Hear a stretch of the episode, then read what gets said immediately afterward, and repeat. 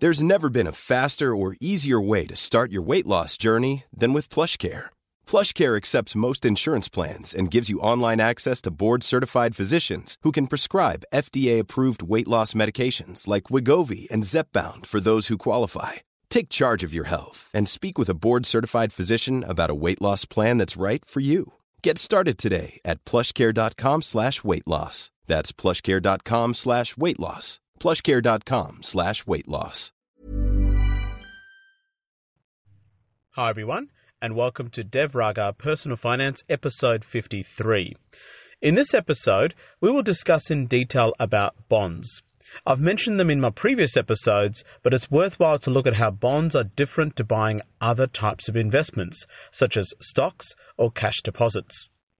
If you're new to this uh, podcast channel, um, the main premise of this is the pay yourself approach. So, in my view, there are five basic principles when it comes to personal finances.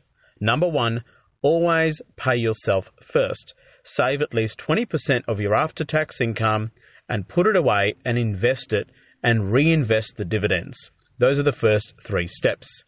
Don't ever touch the money for 20, 30, 40, or hopefully even 50 years. Let the money grow and let compounding take its effect because dividends are getting reinvested into that investment and you're contributing to it every other month. And lastly, always automate the investments or the savings plans so you don't have to consciously think about it.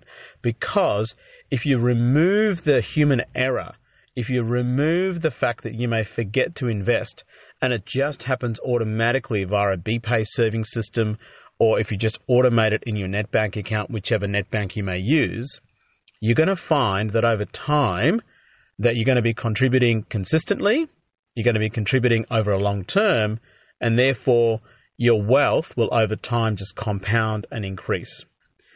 And maybe just peak your investments yearly. Don't peak too often because you don't want to be changing your strategy for the long term. And ignore the noise of the markets. What that means is, yes, keep abreast of what's happening in the media, reading the newspaper, and watching TV, but don't take it very seriously, okay? Because the way they sell newspapers and the way they sell advertisements on TV channels is by making it dramatic. So ignore the noise of the markets as much as you possibly can. If you did that, you're likely to end up with more wealth than you ever imagined possible.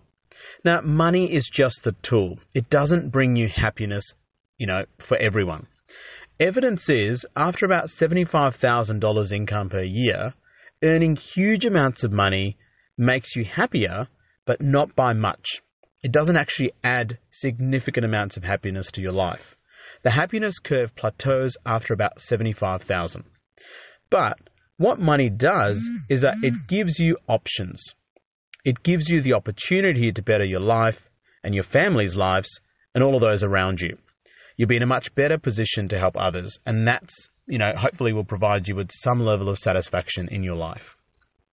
Now, before we proceed on to the main topic of this podcast channel, remember this is not personalized financial advice. I'm not a financial advisor, nor do I claim to be. Make sure you run your personal finances past a financial advisor or your accountant. Get the professionals in, they know what they're talking about. The aim of this podcast channel is to get you to understand some basic personal financial principles so that you're empowered with knowledge and personal finance, saving, budgeting, insurance, investing. It doesn't need to be difficult.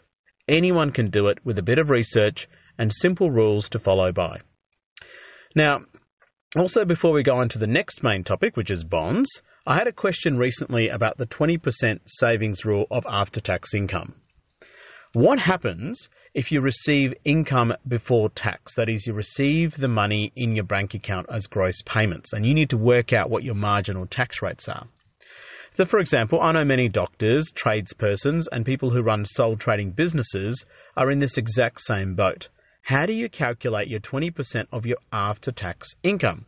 Now, if you've been doing it for years and years, you might have a marginal tax rate already calculated. But certainly, if you're in your early stages of your career, you may, you know, not be able to calculate your marginal tax rate because your income actually just fluctuates significantly. I know for many medical professionals out there, it fluctuates from month to month, sometimes from day to day. It depends on how many patients, how many procedures, and it depends on what sort of procedures and what complexity of patients you might be seeing. So, when I used to be in private practice, this was a major problem for me. My tax rate will be determined as I file my BAS statements, and eventually at the end of the year, I'll get an idea how much tax I need to pay. And because my income was highly variable, then my tax rate may differ from week by week. So you've got to be careful about managing your tax rates from week by week. It's better to manage it year by year because that gives you a bit of an idea of what your total income has been and what your marginal tax rate would be, which can dramatically fluctuate from year to year. So, how do you handle this problem?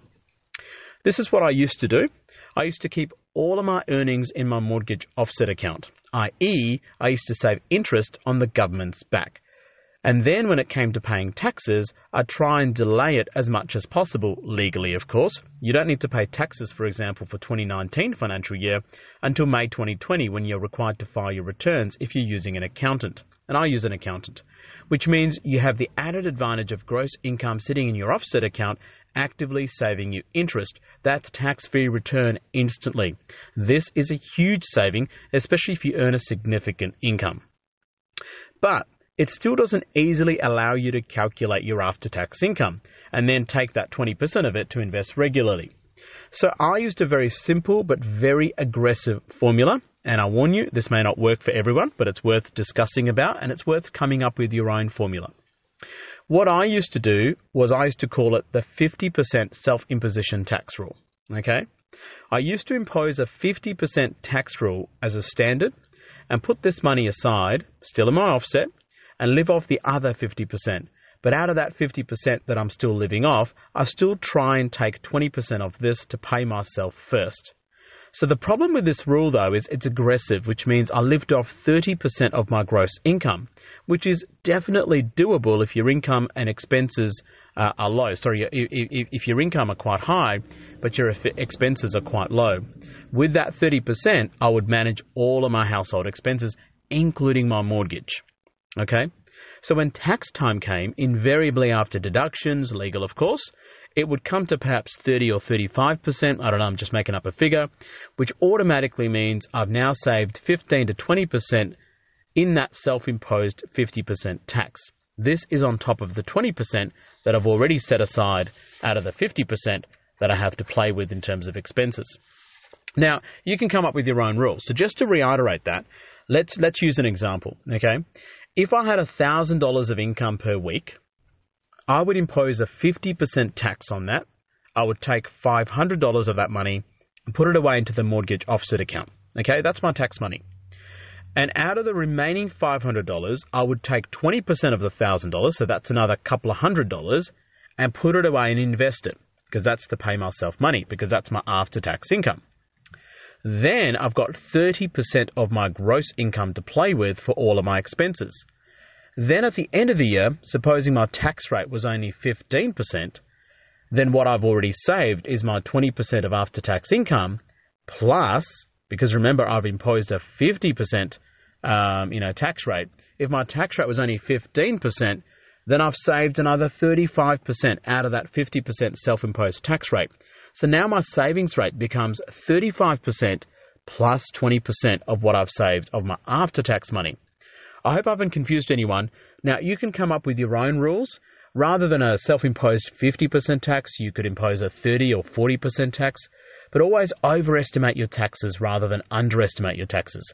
This way, you won't get a nasty surprise at tax time. And you know the ATO have ways to give you nasty surprises all the time.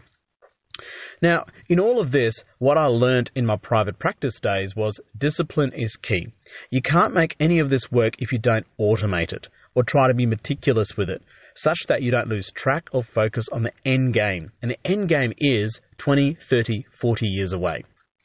Now, what happens is as you do this, you get more and more knowledgeable, you get motivated, you work on diversification of income streams, you work on maximizing income per unit time, you find ways to earn passive income, and eventually, if you apply the 20% rule to each income stream, you will compound your savings and investments in record time.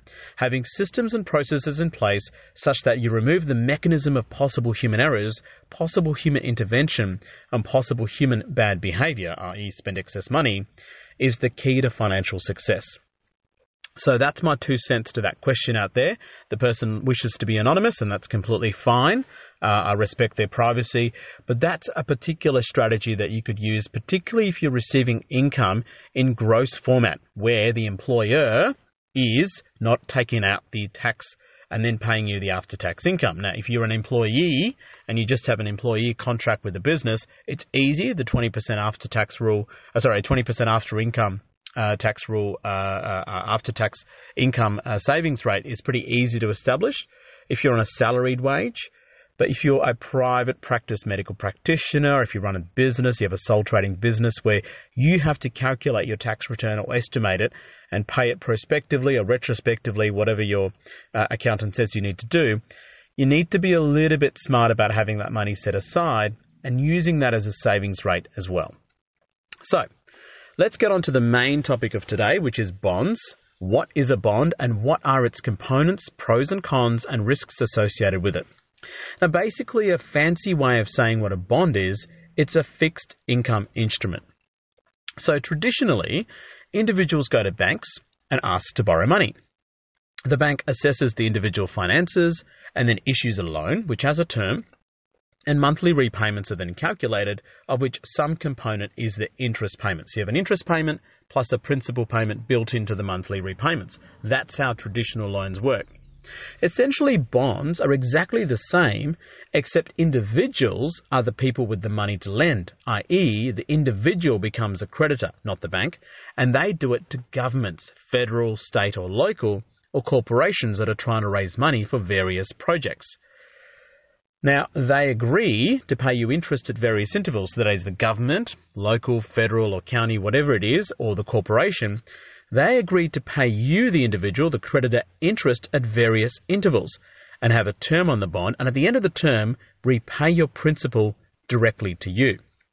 But bonds are not risk free, not all bonds are safe, and therefore you need to interrogate and analyze what's on offer. Now, this is no different to buying shares or stocks. You won't willy nilly buy any random stock or any random, you know, index fund. You need to do your research. You will analyze the numbers before doing so. And bonds are exactly the same. You need to do your research. So I guess the question is why would governments or corporations want to raise money using bonds? Well, governments have projects which they need for. They need money for those projects. Taxation pays for those projects, and taxation pays for a lot of the services that you and I take for granted that are supplied by the government, but they may need extra money. Governments can run out of money too, but may want not to use their own money to fund these projects. They might want to raise it via bonds. They can tap into the individuals who have money to lend them. So the government can tap you and say, hey, listener, you have $100,000. I want to borrow that $100,000 for my project and I will pay you an interest rate and I'll pay you back the bond after X amount of years. These are called government bonds, okay? Similarly, corporations want to invest in new projects or grow their business. Now, they have a few options. They can either borrow money from a bank for small amounts, but for large amounts, it's hard as banks usually ask a billion questions before lending you money, which usually means higher interest rates, or they can either raise capital from issuing of stocks. They can go to stockholders and say, I want to give away more pieces of our business. Please buy some shares in my company. But that means they're giving away equity. Okay, they're giving away a part of their business in the form of stocks. The shareholders, remember, own pieces of companies. Now, businesses uh, may not want to forego some equity to achieve this. Okay, they don't want to do that, and they don't want to go to a bank and borrow money either. So if they don't want to do either of these things, they can issue bonds to individual investors. Okay? So essentially, bonds are individual units of debt issued by companies or governments, but they can also be traded to other people if the individual investor wants to sell the bonds they have. So bonds are essentially also securitized as tradable assets. Bear with me here. I'm going to go into a little bit more detail about bonds, and hopefully by the end of this episode, this all kind of makes sense, okay? So if bonds are basically, you know, things that governments and corporations issue to individuals, where individuals can lend them out money and get some interest payments on it. Let's have a look at the components of a bond. Okay, number one, the bond always has a face value. This is the amount of money the bond will be worth at maturity date. So, if the government gives you a bond that's worth $1,000, they're going to say they're going to pay that money back at the maturity date. And that could be 5, 10, 15, 20, 30 years, whatever it is the term dates are. Number two, a bond always has a coupon rate. This is the interest rate the bond issuer will pay on the face value on an annual basis. So, for example, if a bond is issued at $1,000 face value, they might have a coupon rate of 5% per annum. So that means every year, $50 is paid in interest rate to the actual holder of the bond, which is the creditor that's lending the money. Number three, the coupon dates. These are the dates in which the issuer will pay the interest. So you can have monthly coupon dates, you can have six monthly coupon dates, you can have 12 monthly coupon dates, etc. It depends on the type of bond that's being issued and it depends on the actual issuer. Why is it called coupons? I actually looked into this. I think historically back in the day, literally um, they had a pad with coupons on them, which you take and cash in, and that'll be your interest payments. Of course, nowadays things are electronic. Number four, the maturity date. This is the date at which the bond will mature and the issuer will pay back the investor the bond face value. So, if the bond is worth $1,000 with a coupon rate of 5% per annum and the coupon dates are every year and the maturity date might be 10 years later, after 10 years, the corporation or the government that's issued you the bond will pay you back the $1,000, which is the face value. Okay? And lastly, the term of the bond. This is the length of time the issuer issues the bond. So in this particular example that I just used, it's 10 years. That's the term of the bond. So let's put all of this together using an example, using my beloved lemon stand business example. Now, if you've been following my podcast, the lemon stand business comes up every now and again, and I try and compartmentalize the concepts as, as sort of simplified as possible using a simple lemon stand business. So, you own a lemon stand business and you want to expand the business. Your customers are growing and you need to buy new machinery to handle the customer load. You approach your parents and explain you're requiring $1,000 to invest in the business because you've got wealthy parents, but rather than go to the bank or issue stock in your company because you don't want to give up any equity in the business, you want to issue a bond to your parents. Okay, you want to tap into their wealth because you've seen their savings have got thousands of dollars in the bank account and you want to tap into their wealth and you want to issue a bond. Okay? The bond is this. The bond is in return for a $1,000 face value. You will pay yearly coupon rates of 5% and you will pay it on the coupon dates, which is the first of every year. And the term of the bond is 10 years and the maturity date will happen on the 1st of January 2029. Okay? This means every year you pay a coupon rate of $50 to your parents, and at the end of the 10 years, you pay the original $1,000 back to them. This is if they hold the bond for that time. Remember, they may need the money sooner, so they may trade your bond on the open market. But we'll get to that later in this episode. In other words, if you went to a bank and you borrowed money, then that loan, that's a contractual obligation on your part to pay back the bank a particular interest rate per year. That is not tradable. It's not a tradable security but bonds are actually tradable securities. Your parents that you've just, you know, issued a thousand dollar bond to, they can take that bond and trade it away if the bond value increases or if they run into some financial difficulty and they need some money, they can see what the bond market will pay that particular bond. Okay, we'll get to that in a moment because that's got a relationship to bond price and duration, etc., etc. So, in which case, out of the components, what then determines the coupon rate? Well, ultimately, it's the coupon rate which determines whether a bond is worth the investment, right? Because if a bond has a really bad coupon rate, that is 1% or 2%, which is well below inflation, why would anyone invest in a bond? So the higher the coupon rate, one would assume the more attractive the bond becomes in relation to what's happening in the economy. And I'll try and link it up to the economy because that's a really relevant point. So there are two main features of the bond which determine the coupon rate. Okay, number one, the credit quality. That is, what are the chances the issuer of the bond has had bad credit rating affecting their ability to pay back the coupon rate? And also the face value of the bond. In other words, using a lemon stand business, if your lemon stand business has a very bad credit quality rating, then you're issuing the bond to your parents. Your parents might be like, well, hang on, why would I buy that bond um, because it's a really, really, you know, bad sort of credit quality rating, well, you might want to buy it, your parents might want to buy it because it offers a really high coupon rate. Okay, so the credit quality affects the coupon rate. So if they have a very poor credit quality, the risk of default on that bond is higher. So if your lemon Lemonstein business has a very poor credit quality, your risk of defaulting on the bond that you've just issued to your parents is significantly higher. This means if you have a bad credit rating, you are likely to offer a higher coupon rate to your parents so that they will actually be attracted enough to be actually you know, issue, uh, you know, buy your bond off you. That is, give them, you know, give you the thousand dollars. If that makes any sense. The second thing, the second main feature of the bond which determines the coupon rate is the time to maturity. That is, if the time to maturity is long, then the risk is greater because it means the individual investor, that is your parents, who buys the bond off you, is exposed to market fluctuations in inflation and interest rate changes. So, generally speaking, the longer the maturity date in the future, the more coupon rates the bonds will pay, the higher the coupon rate. And herein lies the critical factor.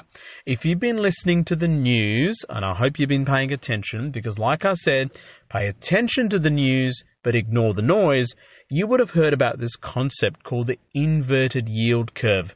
The Americans are freaking out over it. The, some Australians are freaking, uh, freaking out over it. Uh, people in Europe are freaking out over it because they think it's a predictor of an upcoming recession. Okay, so if the time to maturity is long, then the risk is really high and therefore the coupon rate should be high, right? So, what the inverted yield curve says is that it's the inverse of that. That is the yield curve inverts. So, what does that mean? That means that if you have a bond that is for 10, 20 long term bonds, so 10, 20 years, for example, the yield on that is actually less than the yield that you would get if you went for a shorter term. So think about it. If you want to invest in a bond and you're taking a long term view, which means your money is kind of locked up for that period of time, you would want a high, higher coupon rate. But currently, people are freaking out because they feel that the longer you invest, particularly for the US Treasury bond situation, the less money you come out on top. Therein lies the problem. So, why is that a problem? Because statistically, over the last seven recessions in the United States, if the uh, yield curve inverts, it's almost a 100% predictor rate of an upcoming recession within 22 to 24 months. That is why people are freaking out. Okay? I hope that clarifies things. So, there are two main features of the bond which determine the coupon rate. Feature one is a credit quality, and feature two is a time to maturity. Okay? So, who determines the credit quality of a bond or a credit rating of a bond issuer? So, who determines that the lemon stand business that you run is actually a good business, that you're able to, you know, issue bonds and you'll have a great credit rating? Well, there are plenty of ratings agencies around, but in Australia the main ones are Moody's and Standard & Poor's, hence the S&P, that's where the S&P comes from, and Fitch. Okay? The jobs of these ratings agencies is to assess the quality of certain investments. You may have heard of ratings such as AAA, AA, A, a or B, etc. The more AAAs, the better. This is done by the ratings agencies. The governments get similar ratings when it comes to economies, for example. So Australia, for example, boasts a AAA rating by Standard & Poor's, and we are one of only a few countries in the world to have a AAA rating by all three major ratings agencies. Now, if you reflect back onto what happened at the last GFC, Australia was very worried because they were worried that as an economy and as a country, these ratings agencies will analyze us and go, hmm, AAA rating is going to be gone, and therefore that's a bit of a red flag for businesses and investors and corporations that want to come into the country and spend money because they want a stable economic environment.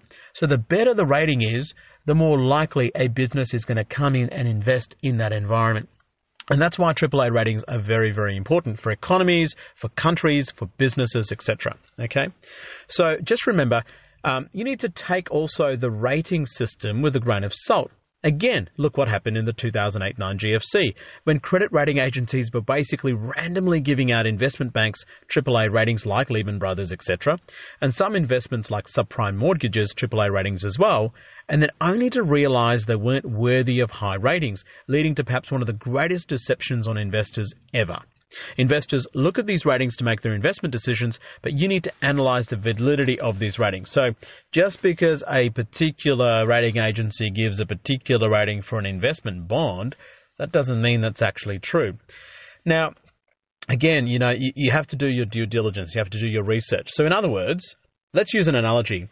If you did an exam and you scored really well in the exam, let's say you did a VCE exam and you'd scored really well in the exam, well, there has to be an independent agency outside of VCE that sort of looks at these exams and go, well, they're actually of high quality and of durable standards. If the exam is actually quite easy and everyone does really well, then what's the point of having an exam? What's the point of having a rating for that exam as a AAA? That's a bit of an analogy for you. Hope that makes sense. Now, there are other two other variables to consider when investing in bonds, okay? In our lemon stand example, for example, we said the parents may choose to sell off the bond to other investors at a profit or loss depending on their own personal situation. They don't have to hang on to the bond for the term date, which is 10 years away from today, which means the bond prices must be able to fluctuate. So the bond prices will change based on the interest rates. That is, the correlation is inverse. So when the interest rates, that is, when the RBA, the Reserve Bank of Australia, rises interest rates, the bond prices tend to fall and vice versa. If you get one thing out of this, get this out of this podcast episode, that is bond prices are inversely related to interest rates set by the Reserve Bank of Australia. This is also true in America and other countries that have this sort of similar system. Okay?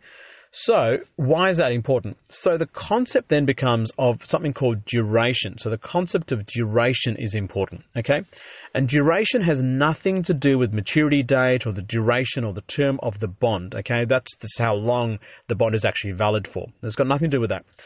A duration just means how much a bond price will rise or fall with the change in interest rates. In other words, the duration of a bond measures the sensitivity of the bond price in relation to the interest rate. Okay? So, as a general rule, if the interest rates fall by percent, then bond prices rise by percent. So, if a bond has a duration of five years, then the bond's price will rise by 5% during that time, given a specific interest rate fluctuation. It's a very simplistic view of looking at it, but that's probably how much detail I'm going to go into it. I don't want to confuse everyone, okay? So, if duration then is how sensitive a bond's price is in relation to interest rates, then the other concept to grasp is convexity. Now, we're totally going into geek mode here, so let me just keep this very, very simple. Convexity just implies the rate of duration. That is, the rate of sensitivity of change of a bond's price in relation to interest rates. Okay. Now, if you really want to get into this, you can actually Google convexity as a concept. Have a look at the graph. There's actually a graph associated with the concept of convexity, but I'm not going to go into it any more detail. So, in other words, credit rating, okay, and the coupon rates, and that all sort of affects whether you want to invest in a bond or not. And also the other two things is the duration of a bond and the convexity of a bond will also, you know, make a difference as to whether you want to invest in that bond or not. Okay? Which means Coming back to the coupon rate, can it actually change? Well, bonds can have fixed coupon rates or a flexible coupon rate. So the answer is yes, the interest rates or the coupon rates can change. Fixed rate bonds are when coupon rates are fixed at the bond issuing and stays the same until maturity. So in the lemon stand example, if you issue a coupon rate of 5% for the bond of $1,000 and you say that's fixed, well, that is fixed for the term of that bond. In this particular case, it's 10 years. So the investor pockets the coupon rate until the maturity date. There are other types of coupon rates. There are called floating rate bonds. This is when the coupon rate varies in line with movements of the benchmark interest rates. Now, the benchmark interest rate, which is different to the Reserve Bank interest rates, go up, then the coupon rates also go up. So you can check the prospectus of the bond to see how this will be calculated and what benchmark interest rates are used. There are various different types of benchmark interest rates. But sometimes there are no coupon rates to a bond. You're like, well, why would I buy a bond if there's no coupon rates? Well, what happens is the issuer will sell the bond at a discount initially and then promise to pay the face value back at the end of the term. So let's use an example. Supposing a bond may be valued at $1,000, so you want to issue a bond and its value is $1,000 to your parents, but you want to sell it to your parents at $900 and the term might be just one year this time rather than 10 years, which means the effective coupon rate or return is 10% interest on the original investment, if that makes any sense, okay? So they're called no coupon bonds. So again, it, it kind of all leads to a, leads to a, one concept, and that is you want to be investing for the long term. You want to end up having more money at the end of that long term than you started off with, and you want to be able to beat inflation. Those are the three things in investing, right? So, how are bonds priced then? So, what determines a bond pricing of $1,000? So far, we've talked about bonds as if investors hold the bonds until maturity date but this is not required. Let's get back to the lemon stand business, right? You've issued a $1,000 bond with a term of 10 years at a coupon rate of 5%, equating to $50 a year, and you've issued it to your parents. Suppose the economy takes for a worse turn, and all of a sudden, the Reserve Bank drops the interest rates to provide some economic stimulus, right, to 2.5%. So the Reserve Bank has said, oh, look, the economy is tumbling, so we need to drop the interest rate, so we need to stimulate the economy because we need to encourage people to borrow more money so they can invest in businesses, grow their businesses, create employment, spend more money, etc., etc. Now, your parents are still holding your bond, which pays 5% interest rate. So now the Reserve Bank of Australia has now decreased their interest rates, let's assume to 2.5%. These are not real figures, guys. I'm just making up figures to highlight a specific point here. Okay, so let's see what happens. New investors with disposable income are looking at the current situation of 2.5 Reserve Bank interest rates and saying, this means new bond coupon rates are going to be similar. In other words, if I'm a new investor, I'm looking at the bond market and going, interest rates are going down. So the new bonds that I might purchase, of course, they might be affected by this interest rate. So I'm not really that attracted. In the eyes of the new investors, then, the bond held by your parents is now becoming more attractive due to its higher coupon rate. Okay, because remember the coupon rate is 5%. This means the investors may knock on your parents' door if your parents want to sell the bond and say, Look, I want to buy that bond off you, parents. This means your parents can sell that bond at a higher rate. That is, as interest rates have dropped in the eyes of the new investors, your parents' bond is now looking more valuable. That is, the price of the bond is starting to look more valuable. It's going to go up due to the higher interest rate they were able to secure or coupon rate they were able to secure. You see how that works when the Reserve Bank decreases the interest rate? See how the bond prices go up? That's the inverse relationship that you need to be aware of. So, how much can your parents get for their bond? So, your parents are now in the market, they want to sell their bond. Well, investors may say to get the same $50 of coupon payment per year, they now need to bid up the price of your parents' bond to $2,000 rather than the original face value of $1,000, such that they get the same $50 in income. Why would your parents sell the bond for anything less than this? So they bought it for $1,000. Okay, they bought the bond for $1,000. They've got a coupon rate of 5% with a term date of 10 years into the future. Now, the economy's taken a tumble and interest rates have dived, which means investors are looking for safer investments and your parents' yield is actually quite high. The investors might say, Well, I want that $50 per year. They're going to push up the price of the bond. And unless your parents sell it, they can't buy it. So why would your parents sell the bond for the same $1,000 that they bought? They want a higher price, right? They'd be mad to do that because currently they're getting $50 per year from their bond. So currently they're getting a yield of 5%. So they want to push up the bond price so that they can sell the bond at a profit and call it a day. All right? Likewise, if the economy did well and the interest rates rose to 10%, for example, by the Reserve Bank, it would be an absolute catastrophe in Australia if that happened, but let's just assume, then why would anyone buy the bond from your parents? Because which only has a coupon rate of 5%. New investors could easily, you know, buy new bonds with coupon rates of 10% potentially. This means to get the same $50 income per year, investors may only be willing to pay $500 given the prevailing interest rate situation. So this is how interest rates fluctuations can affect bond prices. And let's face it, when the interest rates go up, when the economy is doing well, guess what people do? They take the money out of bonds and they go and invest in stock markets and real estate. Okay? So the pricing of bonds, though, is dependent on the current economic climate and the current interest rate situation. That is the key that you need to take away from this podcast. So over time, the fixed rate coupons may become more or less attractive which affects the bond's price based on the economy and the interest rate scenario. Now, add to this another complexity. In a bad economy, your lemon stand business may not be making much money. This means your ability to pay back the coupon rate to your parents may be hampered. This means your parents are getting nervous. Ratings agencies have downgraded your business from AAA to B, which means all of a sudden, even though interest rates have dropped in the economic market and bond prices may increase for other bonds, if your company credit rating is bad because of the bad economy and because your company is not doing too well, then your bond price may not actually rise in congruence with the decrease in interest rates. Okay? So all of a sudden, your parents are nervous because they have potentially a junk bond in their portfolio. If they try and get rid of it, they may not get what they paid for it. And that's how bond prices fluctuate. I hope that it's a little bit more clearer for you. Okay? So when you're investing in bonds, you want to be investing in safer type of bonds, right? So, what are the safer type of bonds that you can invest on? Generally speaking, buying a bond from a federal government is considered safer. Okay?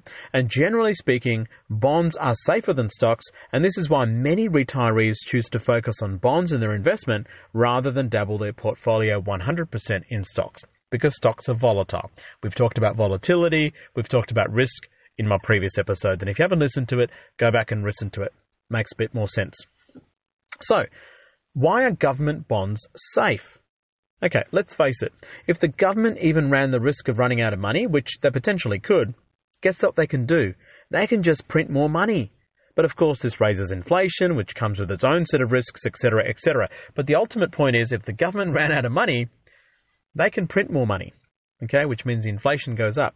Now, check out, check out my episode on inflation and episode 27 if you haven't listened to it, because you know it really does affect your personal finances and your investing. If you don't understand inflation, um, then I think you uh, uh, you know you have a significant gap in your knowledge. So you need to go back and listen to that, or maybe do some research on the internet about it. So that's basically about bonds. Now there are, you know, how can you invest in bonds? You can buy direct bonds if you want to, but you know, if you're a little bit more conservative and a bit more safer, there are um, ETFs for bonds. There are index funds for bonds. So if you check out Vanguard website, for example, you can actually invest in a bond index. If you're unsure which bonds to buy, um, you know, you can just invest in an index, um, which just makes it a lot easier. In fact, you can diversify into any one of their diversified funds, which is a combination of cash, Australian shares, international shares, bonds, emerging markets, small companies fund, etc., etc. So, what do I think of bonds? Okay. Again, I'm not a financial advisor, but this is my two cents, if that makes any sense, okay?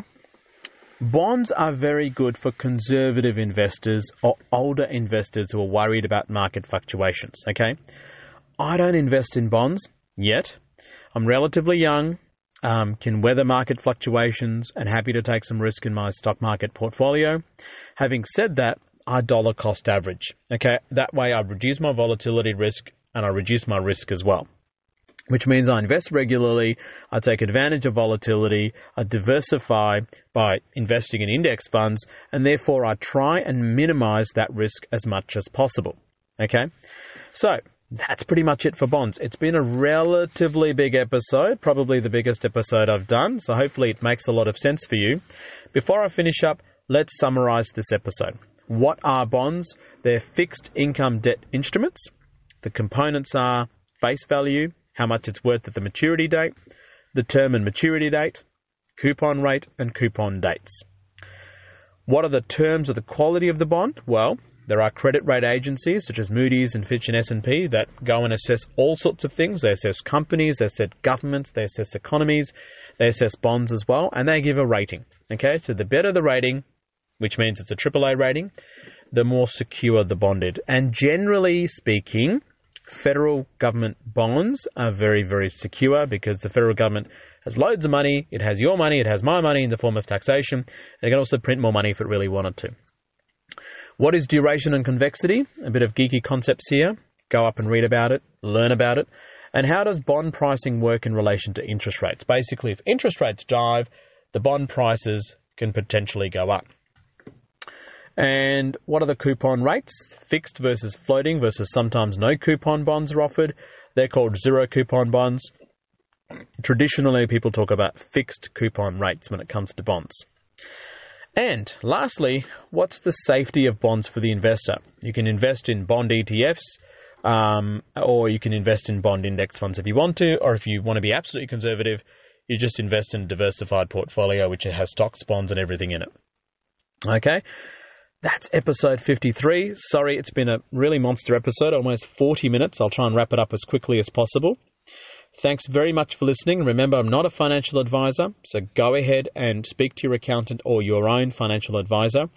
The whole point of this podcast channel is to help teach you basic principles of personal finance and try and put in some geeky economic concepts there so that you can understand how that relates to your personal finance as well.